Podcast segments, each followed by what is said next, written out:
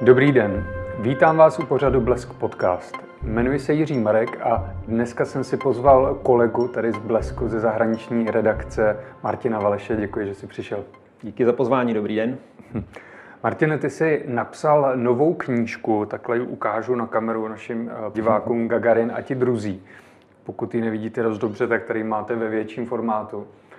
Mě by zajímalo, jak eh, ty ses dostal tady k tomuto tématu vesmírných letů, vesmírných závodů. No, tomuhle tématu se jak pracovně, tak osobně rád věnuju. Když je příležitost si něco hezkého napsat, tak to napíšu. A teď se právě nabízelo, že 60 let kosmonautiky, tak jsme se domluvili v redakci, že, že by to stálo za celou knihu. Hm. Jak dlouho se tomu vlastně věnuješ? Kdy byl ten první moment, že se že to začalo fascinovat? To bych řekl, sotva jsem začal dělat novinařinu. Když se našlo tohle téma, tak jsem si to užil, když se to dalo psát. Jsem standardně zahraničář a to do toho většinou spadá. A jak dlouho si teda psal konkrétně tady tu naši knížku? No, hodili se lockdowny a karanténa. Když nebylo co jiného dělat, tak to byla dobrá výplň času. To musím říct, že ano. Už jsem se na to připravoval vlastně od let a načítal jsem si hodně knih. A usilovně jsem psal v lednu a v únoru, bych řekl. Hmm, bylo něco, co tě během toho bádání té přípravy knihy překvapilo? No třeba jsem narazil na výbornou postavu, o které jsem do té doby vůbec netušil. Čecho-američan Frank Malina, který se narodil v Americe českým muzikantům. Uměli česky nějakou dobu, potom zase vlastně žili na Moravě. A on koncem 30. let eh, začal, šel studovat na, na Caltech, což je prestižní technická univerzita v Kalifornii, třeba Sheldon Cooper z teorie velkého třesku tam působí. A tam on začal s dalšími kolegy, eh, zkoušeli rakety, to bylo takové ještě dobrodružné období. Říkali si sebevražedný oddíl, protože prostě v kalifornské poušti někde za, za městem vystřelovali do vesmíru rakety a tehdy to bylo opravdu systém pokus omyl. Eh, a na, na Caltechu oni založili vlastně laboratoř JPL, JPL, která je dnes součástí NASA jako jedna z, velkou, z, hlavních, z hlavních pracovišť. E, a zároveň založili firmu Aerojet, která dodnes má velký význam v americkém raketovém průmyslu. A nevíme o něm vlastně, o Franku Malinovi, ani my tady v Česku, a tak ani moc američané, byť to byl jeden z největších průkopníků e, ve 30. 40. letech raketové branže, tak on totiž koncem 40. let eh, měl problémy s FBI, respektive FBI měla problém s ním v rámci takového honu na komunisty. On se netajil tím, že byl levicového smýšlení a, a to tehdy byl historický boj, takže on té raketové branže vůbec nechal a potom šel dělat do UNESCO a, a umění. Zapomnělo se na něj jak v Americe, tak u nás. Hmm, tak to je hezké, že to takhle připomněl. Vlastně ty české stopy tam čtenáři naleznou na více místech kdy nejenom eh, slavného našeho jediného kosmonauta, ale i různé, hm, řekněme, eh, syny, dcery. Ehm, další, další Čechoameričané. No. tak. Určitě se tomu budeme věnovat ještě podrobněji, ale jestli bys ještě mohl trošku namlsat eh, možné čtenáře, co všechno v té knížce je. Tak máme tam dva rozhovory se současnými kosmonauty, nebo jeden ruský kosmonaut, jeden americký astronaut ruský kosmonaut Ovčenin eh, byl na Mezinárodní vesmírné stanici dvakrát, posledně jako její velitel. A americký astronaut Kim Brow eh, zrovna poletí v příštích dnech nebo týdnech na novém Dragonu, takže jsme se bavili hlavně o nové lodi od SpaceX. Ty tam vlastně ukazuješ i úplné začátky toho, jak vznikaly ty rakety, jak vznikaly ty vesmírné programy. Když otočím, tak tohle je zrovna jedna ze zásadních postav na které vlastně stojí to, že lidé mohli poprvé vylétnout do vesmíru, že se tam mohly nějaké družice. Je to tak? Je to tak. Werner von Braun, autor slavné rakety V2, kterou nacisté chtěli jako zbraň. On sám se zajímal o vesmír, ale na to by vlastně peníze tehdy nedostal, takže, takže pracoval pro armádu. E, a hned koncem války se vzdal Američanům, vlastně si i mohl vybrat. Oni byl v zóně, kterou by obsadila rudá armáda, ale říkal si, že se radši vzdá Američanům jako spousta nacistů a vlastně skoro celý jeho tým, nějakých 100 expertů, přešli kompletně jako tým pod americkou armádu a tam pokračovali vlastně na pracích na V2 a na základě podobných technologií potom vyvinuli rakety Jupiter, Juno a Saturn. Tady vidíme Saturn 5, který vynesl potom posádky k měsíci. Ale zároveň jeho dědictví pomohlo i sovětskému raketovému programu, protože Rudá armáda nesehnala sice tolik expertů, ale některé taky, ale zase zabavili továrny na V2, takže i na těchto technologiích potom stavěl jeho sovětský, vlastně by se řeklo, rival Sergej Koroljov. Martine, ty také věnuješ jednu kapitolu zvířatům ve vesmíru. A člověk se tam dozví, jaká plejáda všemožných zvířat se podívalo na Zemi z výšky. Co třeba eh, tebe překvapilo, že které zvíře bylo ve vesmíru? Které zvíře? No první snad, co jsem viděl, tak to byly mouchy od stomilky. A ty hned svou misi přežili, což, nebyl, což nebylo standardní. Potom, když se posílali opice, tak tam bylo, byla řada selhání, ať při přistání, nebo když se neotevřel padák, nebo výbuch rakety, nebo tak. A trochu mě vlastně překvapilo, dokud jsem se toho neponořil, do toho neponořil, tak jsem nějak měl zafixováno, že lajka první pes ve vesmíru nebo první tvor, ale ona to vlastně není pravda, to je první tvor na oběžné dráze. E, ty kratší lety, vlastně balistické skoky, když se podívali na nad hranici vesmíru těch 100 kilometrů, která se uvádí, strávili tam vlastně pár minut a zase spadli, tak takových zvířat bylo hodně před lajkou. Hmm. Já jenom namlsám zase naše diváky, posluchače. V knize se můžete dočíst, jak opravdu zemřela lajka, ne tak, jak to Sověti dlouhé roky tvrdili, ale jaká byla opravdu ta její smrt velmi bolestivá. A teď se přesuneme k tomu, proč vlastně jsme tady, slavíme, připomínáme si výročí 12. dubna 1961, kdy poprvé Jurij Gagarin, sovětský kosmonaut, vystoupal do vesmíru jako první člověk.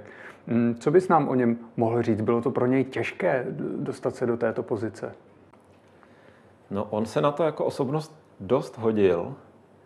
Byl to, rozhodně byl těžký proces výběru kosmonautů, Zvlá, jako to je těžké dodnes, ale tehdy ještě ani nevěděli, do čeho vlastně jdou, tak museli být o to přísnější doktoři, jak v Americe, tak v Sovětském svazu. E, nevědělo se, co to s člověkem udělá. Vědělo se tedy, že savec, pes, že tam přežije, může se i vrátit, e, ale pořád byly třeba obavy, že, že se člověk zblázní, jo? že najednou nebude mít gravitaci cítit a bude v širokém prostě nic, pod sebou ve země a jinak nic. Takže těžké psychologické testy a průprava nechávali, co říkali vlastně snad jak američtí, tak sovětští kosmonauti, tak nejhorší se cítili při, eh, při výzkumu nebo při, při testech v izolační komoře, kdy je zavřeli, neřekli jim na jak dlouho, dny prostě. A trávili v takové malé komůrce, vařili si tam, nesměli tam mít sebou knížku, nic a jenom je monitorovali, ani s nimi nemluvili prostě. Pro případ, že by se právě třeba na oběžné dráze odstli bez rádiového spojení a teď jako poraďte si, no, tak aby, aby to unesli psychicky, tak tohle psali a říkali, že bylo nejtěžší pro, hmm. při výběru. Co byl ten hlavní fenomén, že byl vybrán nakonec Yuri Gagarin? No, tak tím, že prošel dobře všemi těmi fyzickými, psychickými testy, ale on byl ještě hlavně výborná osobnost, přesně se podle mě hodil na tu roli věděli samozřejmě dopředu, že se proslaví. Takže, takže z toho týmu eh, z užšího výběru, myslím, sedmi kosmonautů. Eh, potom to do finále byl buď Gagarin nebo German Titov. A když se je porovnávali, tak Titov možná byl i, řekněme, řemeslně lepší kosmonaut nebo pilot. Ale Gagarin byl takový charismatický, usměvavý, dovedl se s každým, s každým si rozuměl. A a pak se to prokázalo, že když se z něj stala vlastně světová celebrita, jezdil po světě, první návštěva mimochodem byla do Československa, eh, ale potom se mohl bavit s horníky, s anglickou královnou, se všemi. Tohle to on dovedl. A dovedl, taky musel lhát, protože sovětský program, eh, sovětský kosmický program byl tajný, takže řadu věcí museli si nechat pro sebe, nebo, nebo i mlžit jinak. Také píšeš takovou drobnou perličku v té knížce, že Yuri Gagarin, když šel na ten svůj let, tak vystoupil z autobusu a ulevil si a že po něm to opakují všichni kosmonauté. Je to opravdu tak? No, vím to od, eh, nebo vím to, píšou to američtí astronauti ve svých pamětech, protože to je perlička, kterou prostě zmíníte, když jedete zadrátovaní, zatrubkovaní v tom skafandru, už si nesou ty, ty chladící zařízení vlastně v takové té bedničce v ruce, v autobusu je zapojí do centrální klimatizace, protože už prostě mají být utěsněni ve skafandru, ale pak ne, na půli cesty zastaví, odtěsní se, rozepnou poklopec. A mimochodem to teď skončí, protože nové skafandry už nemají poklopec.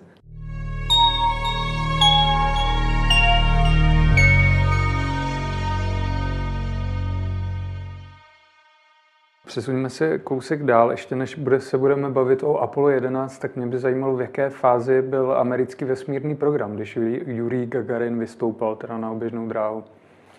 On byl pozadu jenom o něco. Alan Shepard vlastně letěl nějaké tři týdny po Gagarinovi. Eh, a jsou tady spekulace, že kdyby nebyli tolik opatrní, tak mohli být první. Ale vlastně jak Gagarin, tak Shepard před sebou měli ještě řekněme, neplánované původně eh, testy bez posádky, bez lidí. Takže i Gagarin mohl letět třeba o měsíc dřív. Jo. Mohlo se to odehrát naopak, mohl být Shepard první, eh, tak jako tak, ale Gagarin měl rovnou oblet země koule, kdežto Shepard, jak jsem říkal, jenom stejně jako první zvířata, tak letěl jenom nahoru dolů, hned se stáhla gravitace. Hmm. A teďka se dostáváme k tomu dalšímu momentu, který jsme si připomínali před dvěma roky, kdy eh, vlastně první lidská posádka se dostala na měsíc, na povrch měsíce. Byl právě ten Yuri Gagarin ten motor, který zažehl ty Američany, aby dokázali tohleto? E, rozhodně. E, protože vesmírný závod, jak se tomu říkalo za studené války, ten tedy začal Eh, řekněme, prvními družicemi, nebo už chvíli předtím, vlastně dva, dva roky, myslím, předtím, se američané vyhlásili, že, že pošlou první družici, čili na oběžnou dráhu. Sověti řekli, my to zvládneme taky, zvládli to dřív. E, další etapou teda byl pilotovaný let. To zase zvládli Sověti dřív, byť velmi těsně. A v tu chvíli už američané, jak politici, tak asi veřejnost, tak už se cítili dost jako poraženecky, zahambeně. A jak to, že jim to tady, ta, tady ten Zapadákov a navíc ty komunisti, jak to, že, jak to, že to dovedou dynamické velmoci demokracie a kapitalismu, jak jim to mohli nandat. Takže opravdu to Apollo vyhlásili za celonárodní prioritu. Prezident Kennedy měl poutavé projevy, museli na to zrekvírovat hodně, hodně prostředků, hodně, hodně práce, na tom pracovali tisíce lidí na, na všech těch raketách a lunárních modulech a to je, to je takových přístrojů, navigace, počítače tedy nebylo. Že? Takže to bylo, to bylo srovnatelné s válečným úsilím, prostě totální válka, kdy se ekonomika musí nasměrovat na, na tohleto konkrétní. Pak z toho byly, by se dalo říct, podobně jako bývá po válce vlastně technický pokrok, říkám počítače, jak se zmenšily, protože aby se vešly do kosmických lodí. Když ty jako odborník se na to teďka zpětně koukáš, přijde, ti to, jako, přijde ti to jako malý zázrak, že během takhle krátkého časového úseku udělali takový velký pokrok? Zázrak? Já bych řekl, že oni v tu chvíli už docela věděli, američani, co to bude stát, co mají dělat. Program Apollo byl chystán už vlastně před Gagarinem, se vědělo, že po, po prvních pokusech, že bude následovat lepší kosmická loď Apollo. Eh, a pak vlastně se zúžilo jenom to, že tedy cílem je měsíc, protože mohlo třeba prioritou být orbitální stanice nebo jiné typy letů s posádkou, ale tedy se řeklo, že měsíc bude ten cíl. A pak eh, eh, věděli a měli, byl to pokrok vlastně nebo velký úspěch nejenom techniky a vědy, ale také třeba bych řekl projektového managementu, ekonomiky a výroby skoordinovat, jak jsem říkal, tisíce lidí, továren, výzkumných ústavů. Eh, takže tímhle opravdu ukázali, že takhle funguje kapitalismus. Hmm. Tak samozřejmě nemůžeme vynechat ani Vladimíra Remka. Hmm, jak, jak ty vnímáš teďka zpětně tuto osobnost a to, že on se dostal do toho vesmíru? No jeho mise se u nás, tak bych řekl, občas zlehčuje, že jaká to byla úlitba a jak se tam jenom vezl a jak jako nic nedokázal. Ale on tam působil jako regulérní kosmonaut stejně jako jeho následovníci v tom programu Interkosmos z dalších zemí socialistických a později i dalších, prošel regulérním výcvikem a prováděl tam šest, řekl bych, významných pokusů. A co ten jeho život potom návratu? Jak si ho cenili lidé? Měl nějakou velkou auru tady v Československu? No, to se v podobné situaci jako první sovětský kosmonaut. Nejenom, že se nemohl vrátit do vesmíru, i když tím asi tolik nepočítal, ale nemohl se vrátit ani do letadla jako pilot, což, což mu pak rozhodně chybělo. E, a, a stejně jako Yuri Gagarin, jeho hlavní náplní bylo potom roky jezdit po besedách, jezdit po slavnostech, e, dělat čestného hosta, opakovat pořád to samé, jak, jak mu bylo ve vesmíru a, a, a doteď jako nerad třeba dává rozhovory, hmm. protože by se pořád bavil o tom samém, chápu ho. Ty jsi zmínil, že už nemohl sednout do letadla, podobně jako Yuri Gagarin. Tomu se to nakonec podařilo, snažil se opravdu zase dostat zpátky do vesmíru. A tam došlo k zvláštní okolnosti, kdy on měl leteckou havárii a dlouho nebylo vysvětlené, jak k tomu došlo. Vznikly kolem toho různé mýty a ve své knize to nakonec i píšeš, jak pravděpodobně zemřel Yuri Gagarin. Já to nechci zase našim čtenářům prozrazovat, našim divákům. Tak se přesuneme dál. A tady už se dostáváme eh, do doby, kdy um, došlo k nějakému jakému si poklesu v létání, bych řekl, než přišel tady ten předražený nákladák. Tak proč už se tolik neinvestovalo do těch vesmírných programů už v 80. letech? No tak v Americe opravdu se vyšťavili tím přistáním na měsíci. Program Apollo se vlastně i krátil kvůli rozpočtovým škrtům, e, takže tři tři lodi, které už byly i vyrobené a měly letět na měsíc, tak se nakonec použili pro improvizovanou vesmírnou stanici Skylab. A právě s koncem Apollo se začalo opravdu reálně pracovat na další kosmické lodi a teda roz, padlo rozhodnutí, že to bude loď na více použití, čili kosmické letadlo nebo raketoplán. Hmm, a proč ho nazval předražený vesmírný nákladák? E, tak nákladák takovými slovy, nebo třeba soumar, nebo když přeložíme ten americký název Space Shuttle, tak shuttle je, řekněme, přívoz nebo pendl, což mělo evokovat to, že to bude takový jako rutinní biznis, že to nebude to dobrodružství, ale že, že se z vesmíru nebo z oběžné dráhy aspoň má stát ekonomická, ekonomický prostor. E, takže raketoplán měl vynášet jak lidi, tak družice. Když se podíváme, vidíme, že na začátku kabinu a, a to, co zatím vypadá jako u letadla okénka, tak to ne, to už je všechno nákladový prostor, kam se dávaly družice nebo třeba Hubbleův teleskop. Tehdy družice byly ohromné. E, a předražený ve vesmírném programu to se stává velmi často.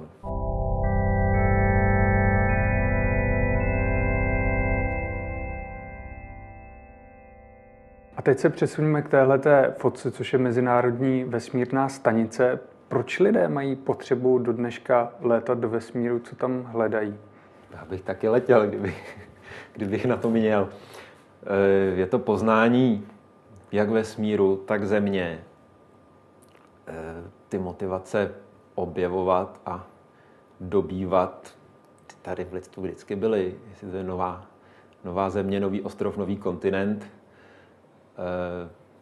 Američané to, tomu vesmír říkají ta jakoby poslední hranice, last frontier, což jakoby je přirovnání k tomu divokému západu, kdy se vlastně civilizace posouvala dál na západ do těch, eh, do, těch, do té divočiny, řekněme, tak jako vesmír je ta, to posouvání té hranice divočiny, kolonizace, řekněme.